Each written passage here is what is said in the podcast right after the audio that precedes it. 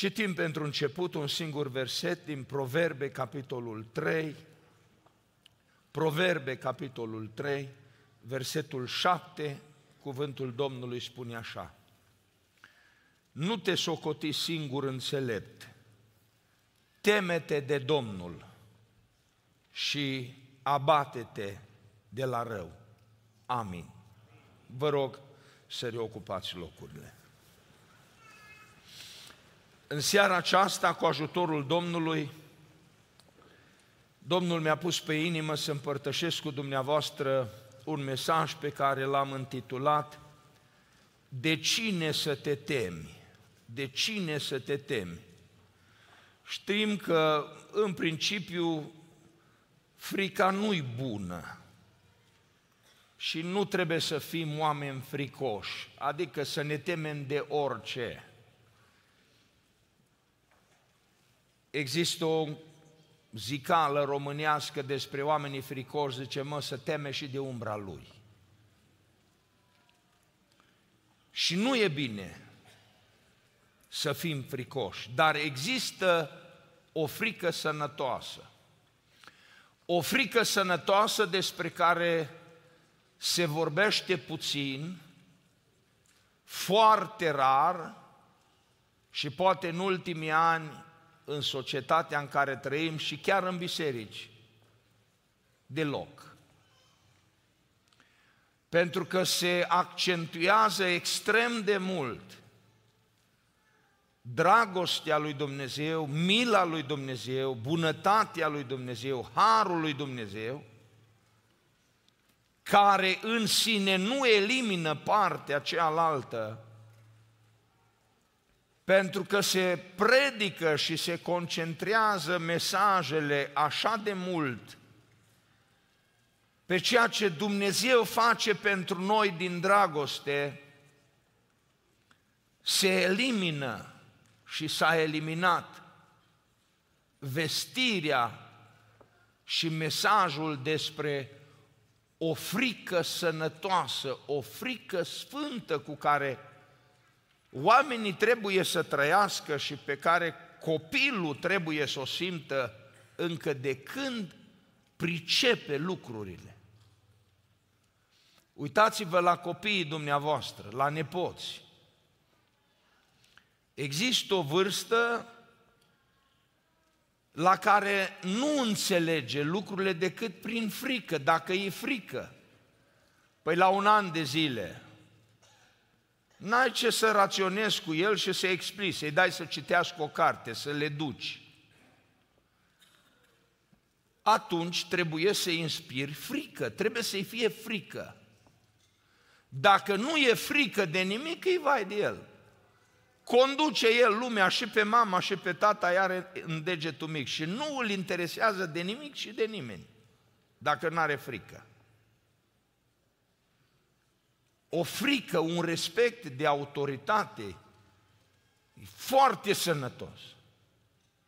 Cei mai mulți dintre dumneavoastră care sunteți de vârsta mea, mai în vârstă și ceva mai tineri probabil, știți ce înseamnă frica de tata și de părinți.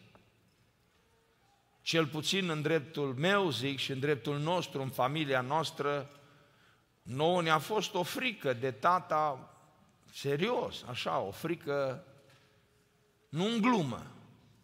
Deși că nu ne-a bătut, tata nu ne-a bătut, numai pe mine, pe ceilalți ne-a bătut, dar și la ceilalți le-a fost frică. Și la ceilalți le-a fost frică. Aproape că ar trebui să dau detalii iară, dar știți de ce m-a bătut tata, că am povestit cu alte ocazii. Pentru două motive doar m-a bătut. Dar frică de el nu ne-a fost pentru că ne-a bătut, ne-a fost frică pentru că ne-a fost frică.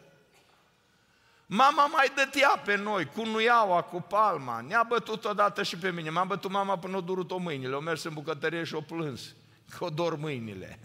Și eu poate nu sufeream așa. Dar tata, când se uita la noi și spunea un cuvânt, îl împlineam, înghețam și noi, îl executam. Mama trebuia să se roage de noi și să ne dea două, trei palme. Și tot nu, nu executam, nu percutam, zicem noi, ca și la tata.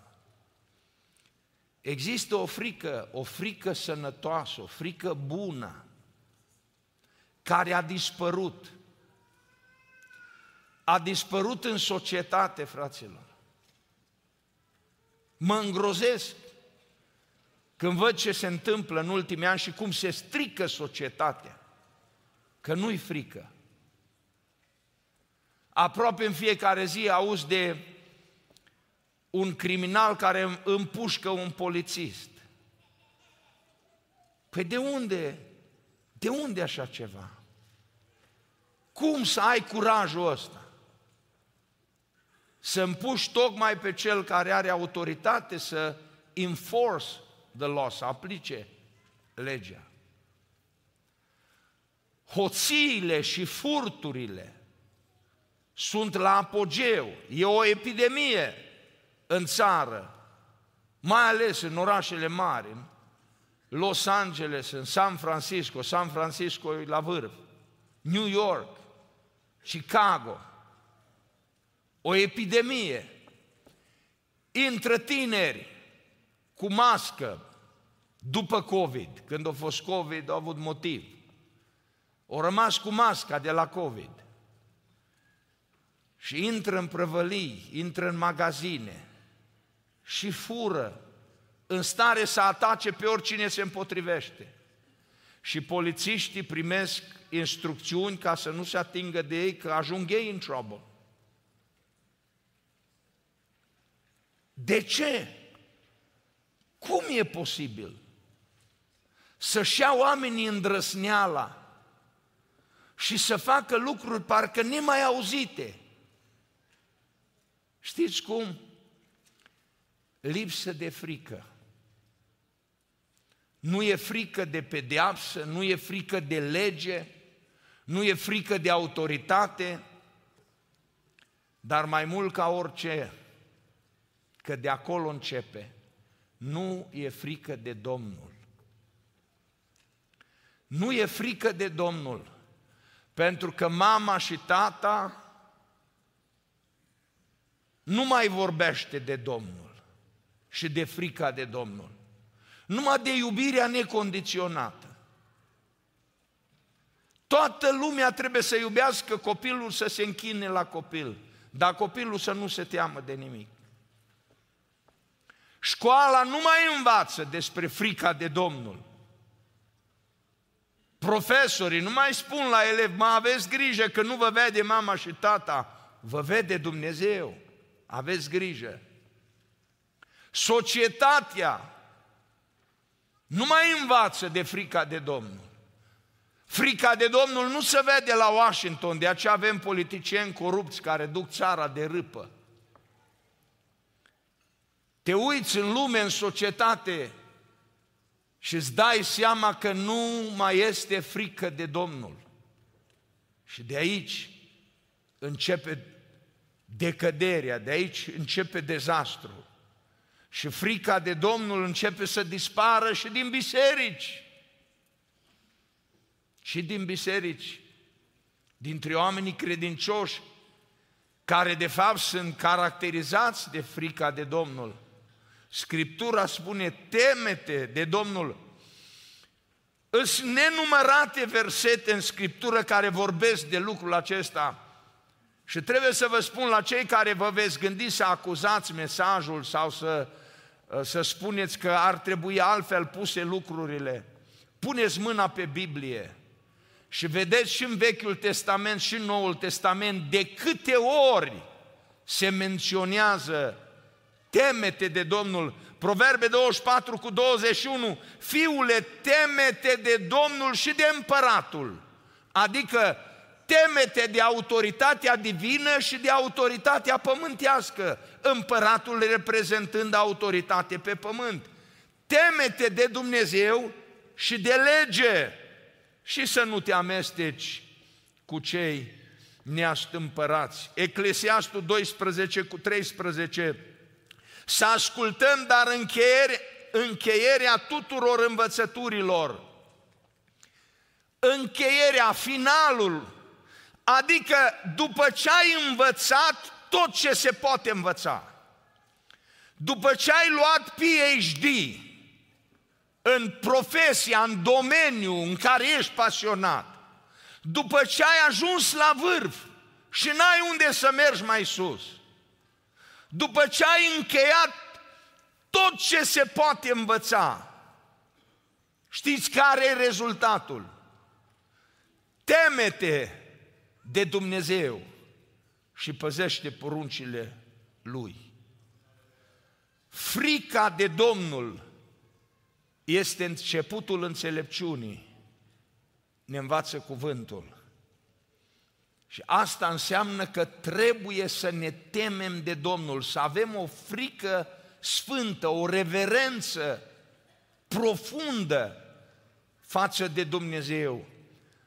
Da, știu că nu-i bine să ne-l imaginăm pe Dumnezeu ca pe un bătrân cu barbă și cu un baseball bat în mână care așteaptă cum ai păcătuit, cum să-ți dea peste cap. Nu așa ne-l prezintă Biblia pe Dumnezeu și nu trebuie să-l vedem în felul acesta. Dar îi mai bine, ar fi mai bine să-l vadă oamenii pe Dumnezeu în felul ăsta decât cum îl văd acum. Prietenul lor, tovarășul lor, Isus e ăla care joacă basket cu ei, joacă tenis cu ei, Isus e ăla care se distrează cu ei, Isus e nobody, nothing, it's my body. E mai bine așa? Sau e mai bine să-L vezi pe Dumnezeu cum este El? Că Dumnezeu este sfânt, sfânt, sfânt. Dumnezeu este înălțat în slavă. Dumnezeu nu e om, nu e om. Nu ne tragem de șireturi cu Dumnezeu, nu luăm în derâs pe Dumnezeu, nu ne gândim cu ușurință la Dumnezeu. Dumnezeu poate să pedepsească. Dacă ne punem întrebarea de ce să mă tem de Domnul, doar câteva răspunsuri simple. Să ne temem de Domnul pentru că Domnul poate pedepsi. Când știi că cineva te poate pedepsi, trebuie să te temi de el. Dacă nu te pedepsește, ai ce să te temi. De ce nu se tem de polițiști? Că știu că polițiștii au interdicție să nu tragă sau să nu-i prindă. Unii chiar au primit instrucțiunile astea. Mă, dacă îi vedeți că fură, lăsați-i în pace. Lasă-l să fure. Și dacă hoțul știe că nu-i pedepsit, cum am zis data trecută, ă, paznicii trebuie să fie dezarmați, ca hoții să meargă liniștiți la furat. Dacă știi că nu este pedeapsă, atunci de ce să te temi? Biblia ne arată că Dumnezeu pedepsește. Trebuie să-L înțelegem și să-L vedem pe Dumnezeu și în felul acesta pentru sănătatea noastră duhovnicească, pentru că așa este Dumnezeu. Dumnezeul nostru, spune Evrei 12 cu 29, Dumnezeul nostru este un foc mistuitor. De ce face referința asta? Că atunci când te gândești la Dumnezeu, să te îngrozești, să intri o frică în tine.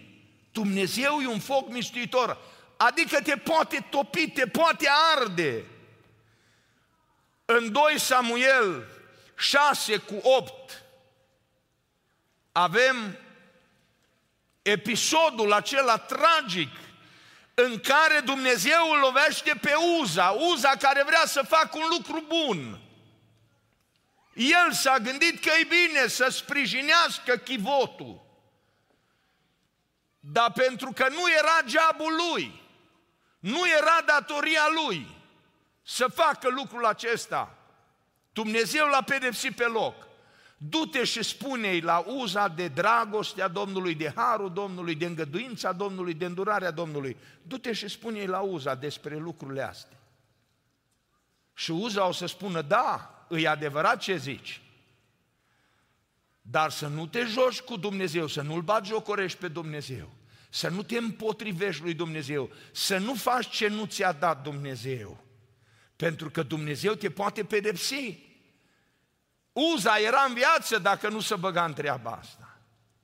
Unii o să ziceți, Vechiul Testament. S-au schimbat lucrurile. Haideți în Noul Testament, fapte 5, de la versetul 3 în jos. Vă mai aduceți aminte de Anania și Safira? În Noul Testament, epoca Harului. De ce credeți dumneavoastră că a lăsat Dumnezeu un astfel de caz în Scriptură chiar la începutul bisericii? În care tocmai se predica atunci despre Harul lui Dumnezeu, despre faptul că Dumnezeu l-a trimis pe Hristos în lumea noastră ca să ofere iertare chiar și neamurilor. Se vorbea, accentul era pe iertarea lui Dumnezeu, pe pocăința care aduce iertare. Și tocmai în acea perioadă, ca nu cumva credincioșii, biserica primară, să înceteze să se mai teamă de Domnul, să înceteze să mai aibă frică de Domnul, ca nu cumva să se întâmple lucrul ăsta, lasă Dumnezeu un astfel de caz în Scriptură. Doi oameni, soț și soție, care sunt omorâți pe loc, mor pe loc în fața lui Petru, pe rând, prima dată bărbatul și apoi nevasta, pentru simplu fapt că au mințit, s-au înțeles ca să mintă. S-au înțeles ca să mintă pentru anumite beneficii, pentru a avea și ei o slavă, să fie și ei mai importanți în biserică, să se anunțe probabil de la Anvon și Anania și Safira și-au vândut averea și-au dat-o toată aici. Să fie și ei pe lista aceea specială pe care a fost Barnaba și-au văzut că la Barnaba îi merge bine și pe care au fost și alții. Și s-au gândit și ei cum să ajungă pe lista aceea. Și au vândut ce au avut, dar au mințit când au zis despre valoare și că ar fi adus totul acolo. Și Dumnezeu i-a pedepsit pe loc. Amândoi au murit la câteva minute sau la două, trei ore distanță, unul de celălalt. Și a intrat o teamă sfântă în biserică, între credincioși. Și observați cum astea două au mers mână în mână.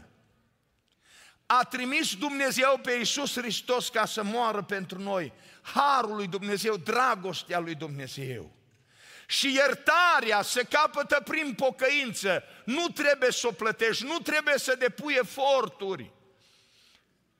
Nu se câștigă prin meritele noastre, îi harul lui Dumnezeu. Iată cât de mult ne iubește Dumnezeu, e dragostea lui Dumnezeu. Și prin aceasta noi avem acces la împărăția lui Dumnezeu, numele noastre sunt scrise în ceruri. Ce minunat e Dumnezeu! Ce minunată e dragostea și harul lui! Asta să meargă mână în mână cu temeți-vă de Domnul că Domnul e un foc mistuitor. Aveți grijă cum vă purtați. Respectați legea Lui, cuvântul Lui. Căutați să trăiți o viață sfântă. Domnul vă iubește și voi trebuie să vă temeți de El. Să ne temem de Domnul pentru că ne poate pedepsi. Să ne temem de Domnul deoarece El este tată și stăpân. El e tată și stăpân. El nu e un străin. Că de un străin, dacă vecinul zice ceva la copilul tău, pe copil nu prea îl interesează. Vine copilul la mama și tata și zice, mamă, tată, nu știu ce are vecinul cu mine, o striga la mine și imediat intervii. Străinul nu are autoritate la tine în casă. Dar tata are autoritate. Dumnezeu e tată și stăpân. Maliahi 1 cu 6, iată ce spune cuvântul. Un fiu cinstește pe tatăl său și o slugă pe stăpânul său. Dacă sunt tată, unde este cinstea care mi se cuvine? Dacă sunt stăpân, unde este teama de mine? Zice Domnul oștirilor către voi. Și se adresează preoților care ne socotiți numele meu și care ziceți, cu ce am nesocotit noi numele tău? Ce spune Dumnezeu? Dacă sunt tată și stăpân, unde este respectul și teama? Că astea sunt împreună, sunt sinonime. Unde este respectul și teama care mi se cuvin? Matei 10 cu 28. Nu vă temeți de cei ce ucid trupul, dar care nu pot ucide sufletul, ci temeți-vă mai degrabă de cel ce poate să piardă și sufletul și trupul în ghenă. De ce să ne temem de Domnul? Pentru că El este tată și stăpân. Și ca și copii, cum anticipam, cum spuneam la început, ca și copii, a fost sănătos că ne-am temut de tata. Ce părere aveți? Frați și surori mai în vârstă, e sănătoasă frica asta, că te ajută să asculți, te ajută să asculți. E adevărat că după ce ai crescut mare, și când ajungi la nivelul de dragoste desăvârșit, acolo nu mai e frică. Când îl iubești pe Dumnezeu într-un mod desăvârșit, nu mai ajungi la frică. Dar să știți că astea merg mână în mână. Cum scade dragostea, trebuie să urce frica. Și acum, la urma urmei, nu mă interesează de ce n-asculți de, sau de ce asculți de Dumnezeu, de frică sau de dragoste. Important e să asculți. Dacă tu zici, eu ascult de Dumnezeu pentru că îl iubesc pe Dumnezeu într-un mod desăvârșit, aleluia, slavă Domnului. Dar dacă nu poți să-L iubești într-un mod desăvârșit, pentru că încă ești pământean, teme-te de Domnul. Și dacă nu păcătuiești pentru că te temi de Domnul, să știi că nu e un lucru greșit. E foarte bine, e foarte sănătos. Teme-te de Domnul. Domnul este tată și stăpân. Merită cinstea și frica din partea noastră. Apoi, de ce să ne temem de Domnul? Deoarece El îngrijește de nevoile noastre. El se ocupă de nevoile noastre. Psalmul 34 cu 9. Temeți-vă de Domnul, voi sfinții Lui, căci de nimic nu duc lipsă cei ce se tem de El. Extraordinar cum salmistul pune împreună și face dependentă bogăția, acoperirea nevoilor, răspuns la cereri, o face dependentă de frica de Domnul temeți-vă de Domnul căci de nimic nu duc lipsă cei ce se tem de El. Adică, dacă ne temem de Domnul, Dumnezeu se ocupă de nevoile noastre. Dumnezeu are grijă de noi. Cred că azi a avut toată lumea ce se mănânce la lanci. Nu vă văd pe niciunul flămânzi. N-apăreți flămânzi. Poate că cineva care e în post și nu arată lucrul ăsta, Domnul să-l binecuvintează. Dar arătăm sătui. Unii poate prea sătui. Arătăm bine. Arătăm îmbrăcați bine. În parcare, dacă ne uităm, n-arată destul de rău. E binișor. Ce înseamnă asta? Că nu ducem lipsă de nimic. Nu ducem lipsă de nimic. Dumnezeu ne-a dat și pâine, și apă, și haine, și casă, și masă, și mijloc de transport. De nimic nu duc lipsă cei ce se tem de El. Dacă tu recunoști că de la Dumnezeu ai și mâncare, și îmbrăcăminte, și sănătate, și ce ai în garaj, și ce ai în casă, și ce ai în bucătărie, e de la Domnul. Temete de El. Temete de Domnul. Pentru că Domnul e Cel care ți le oferă și mi le oferă. E obligația noastră. În felul acesta ne arătăm dependența de El.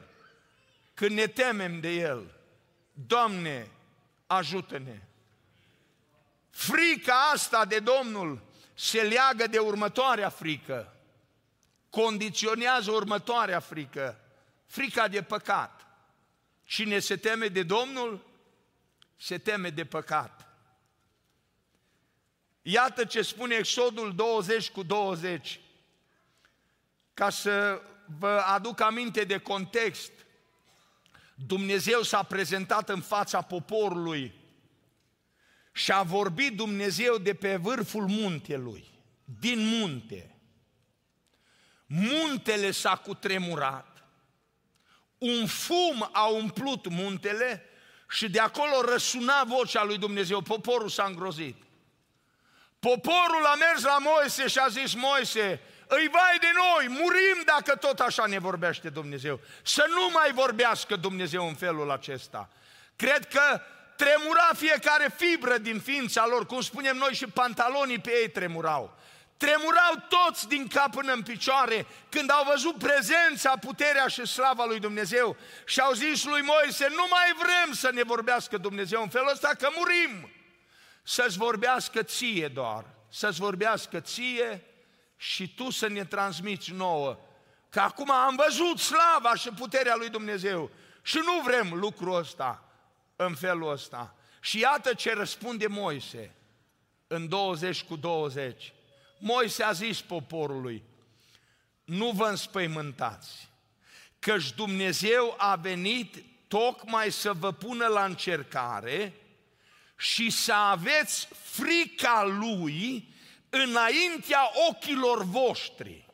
Vreau să vă spun că atunci când Dumnezeu a, s-a arătat pe munte, a vorbit de pe munte, poporul s-a umplut de frică, a intrat frica în oasele lor. Și Dumnezeu îi spune lui Moise și Moise poporului, oameni buni, intenționat a făcut Dumnezeu lucrul ăsta, ca să aveți frica de El înaintea ochilor voștri. Să vă gândiți cum e Dumnezeu și cine e Dumnezeu și de ce. Pentru ca să, pentru ca să nu păcătuiți. Fraților, păcatul e rezultatul lipsei fricii de Domnul. Acolo unde nu-i frică de Domnul, acolo e păcat. Când omul încetează să se mai teamă de Dumnezeu, păcătuiește, cade în păcat și trăiește în păcat. De ce e bună frica de Domnul? Că te păzește, mă păzește de păcat. Așa că să ne temem de Domnul și să ne temem să păcătuim. Să ne temem să păcătuim, pentru că păcatul vine cu consecințe. Sunt urmări triste, tragice ale păcatului. Dacă ne temem de Dumnezeu, ne temem de păcat și de consecințele păcatului. Toți cei care am avut o experiență, mai în tinerețe sau mai târziu, vedem ce grozav, ce trist, ce apăsător este să treci prin consecințele unui păcat. Unii care cad la 15 ani, la 17 ani, la 20 de ani tineri care trebuie să, să plătească în urma păcatelor lor. Îi mulțumim lui Dumnezeu că cele mai multe păcate sunt iertate, uitate și nu trebuie plătit pentru ele, dar sunt multe pentru care trebuie plătit. Astea se numesc consecințe ale păcatului. Când un copil e mic, frica îl păstrează, îl ține atent și își păstrează distanța de păcat. Când a crescut mai mare, înțelege mai bine capacitatea lui, crește și poate, prin înțelegerea pe care o are, fără ca să se mai teamă, să împlinească voia lui Dumnezeu, ca să mă fac înțeles. Eu nu mă duc să sparg o bancă pentru că mi frică de lege. Zic, bă, nu mă duc, nu mă duc, că mi frică, da, dacă mă prinde. Eu nu mă duc pentru că știu că e rău. N-am ce să caut, nu mi-aparține. Înțeleg că lucrul acela e rău, e greșit, e păcat. Nu frica de pedeapsă.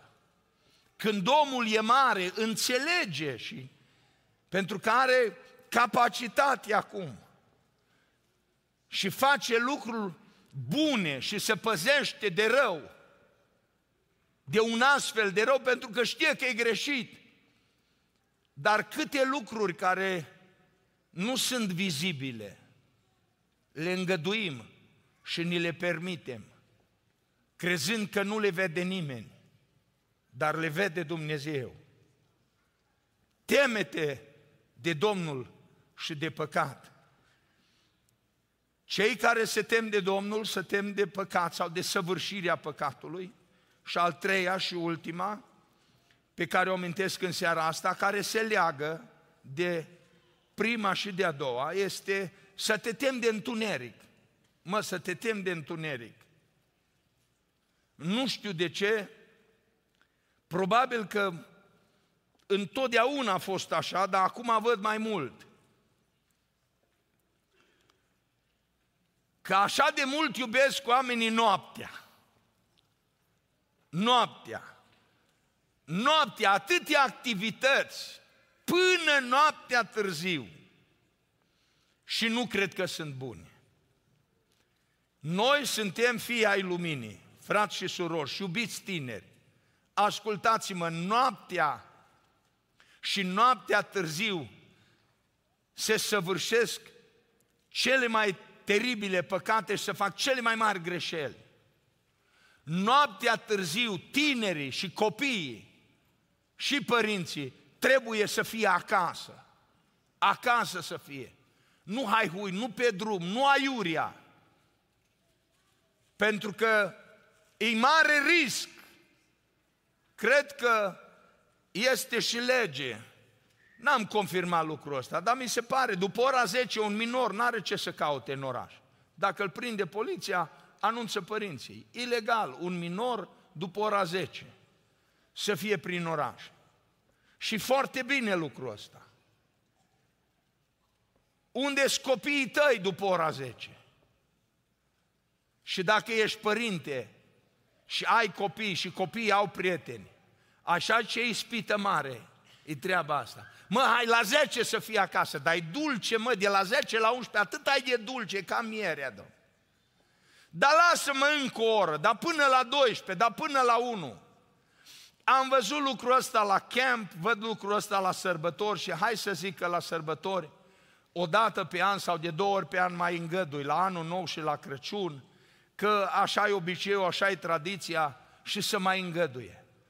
Dar după mintea unora, asta ar trebui să fie în fiecare weekend. Fiecare sâmbătă seara și duminică seara. Sâmbătă seara târziu și după aia duminică nu mai poți să vină la biserică. Sau dacă vine la biserică e amețit. E somn, e obosit. Noaptea se săvârșesc cele mai teribile păcate sub acoperirea nopții și a întunericului. Ioan 8 cu 12, Iisus le-a vorbit din nou și a zis, eu sunt lumina lumii, cine mă urmează pe mine nu va umbla în întuneric, ci va avea lumina vieții. 1 Tesaloniceni 5, 7 și 8. Căci cei ce dorm, dorm noaptea. Și cei ce se îmbată, se îmbată noaptea. Dar noi, care suntem fii ai zilei, să fim treji, să ne îmbrăcăm cu platoșa credinței și a dragostei și să avem drept coif nădejdea mântuirii. Efeseni 5 cu 8, odinioară erați întuneric, dar acum sunteți lumină în Domnul. Umblați, deci, ca niște copii ai luminii. Atâtea tragedii se întâmplă după ora 10. Atâtea gafe, atâția sunt prinși, atâția sunt închiși, atâția se droghează, biau, devin robi ai patimelor. Nu iubi noaptea, iubește ziua. Noaptea e bine să fii în pat și să te odihnești. Dacă nu ești pe schimbul 3, cum era în România. Ziua aleargă. Aleargă de dimineața până seara, după cum ți programul. Ascultă-mă, tinere și părinți, să stăm departe de întuneric și să îmbrățișăm lumina. Că prea multe tragedii sunt, prea mulți părinți plâng, prea multe necazuri, din cauza dorinței, o dorință nebună, să stăm noaptea până dimineața. Și dacă să stă la stăruință, slavă Domnului și la rugăciune, dar prea puțin, ci la alte lucruri. Frați și surori, să ne temem de Domnul, să ne temem să săvârșim păcat și să ne temem și de întuneric și de faptele întunericului. Dumnezeu să ne ajute să-L iubim pe El. Așa cum ne temem de El, așa să-L și iubim și să trăim pentru El. Vă invit să ne ridicăm înaintea Domnului. Aș dori să ne apropiem de Dumnezeu în rugăciune. Să ne rugăm pentru sezonul de vară, cum să-l numesc altfel. Și o să vedeți că copiii nu mai merg la școală și nu o să vrea să meargă seara la culcare și va fi multă ispită și mult necaz. Și n-am vrea să se întâmple cuiva vreun rău. Și sfătuim pre tineri, ascultați de părinți, veniți acasă când e normal, lăsați nopțile târzii pentru oamenii stricați, pentru bețivii, pentru femeile de moravuri ușoare și pentru cei care nu-L cunosc pe Dumnezeu. Ne-a dat Dumnezeu suficiente ore în zi ca să trăim viața și ca să-i slujim Lui. Și noaptea să ne odihnim.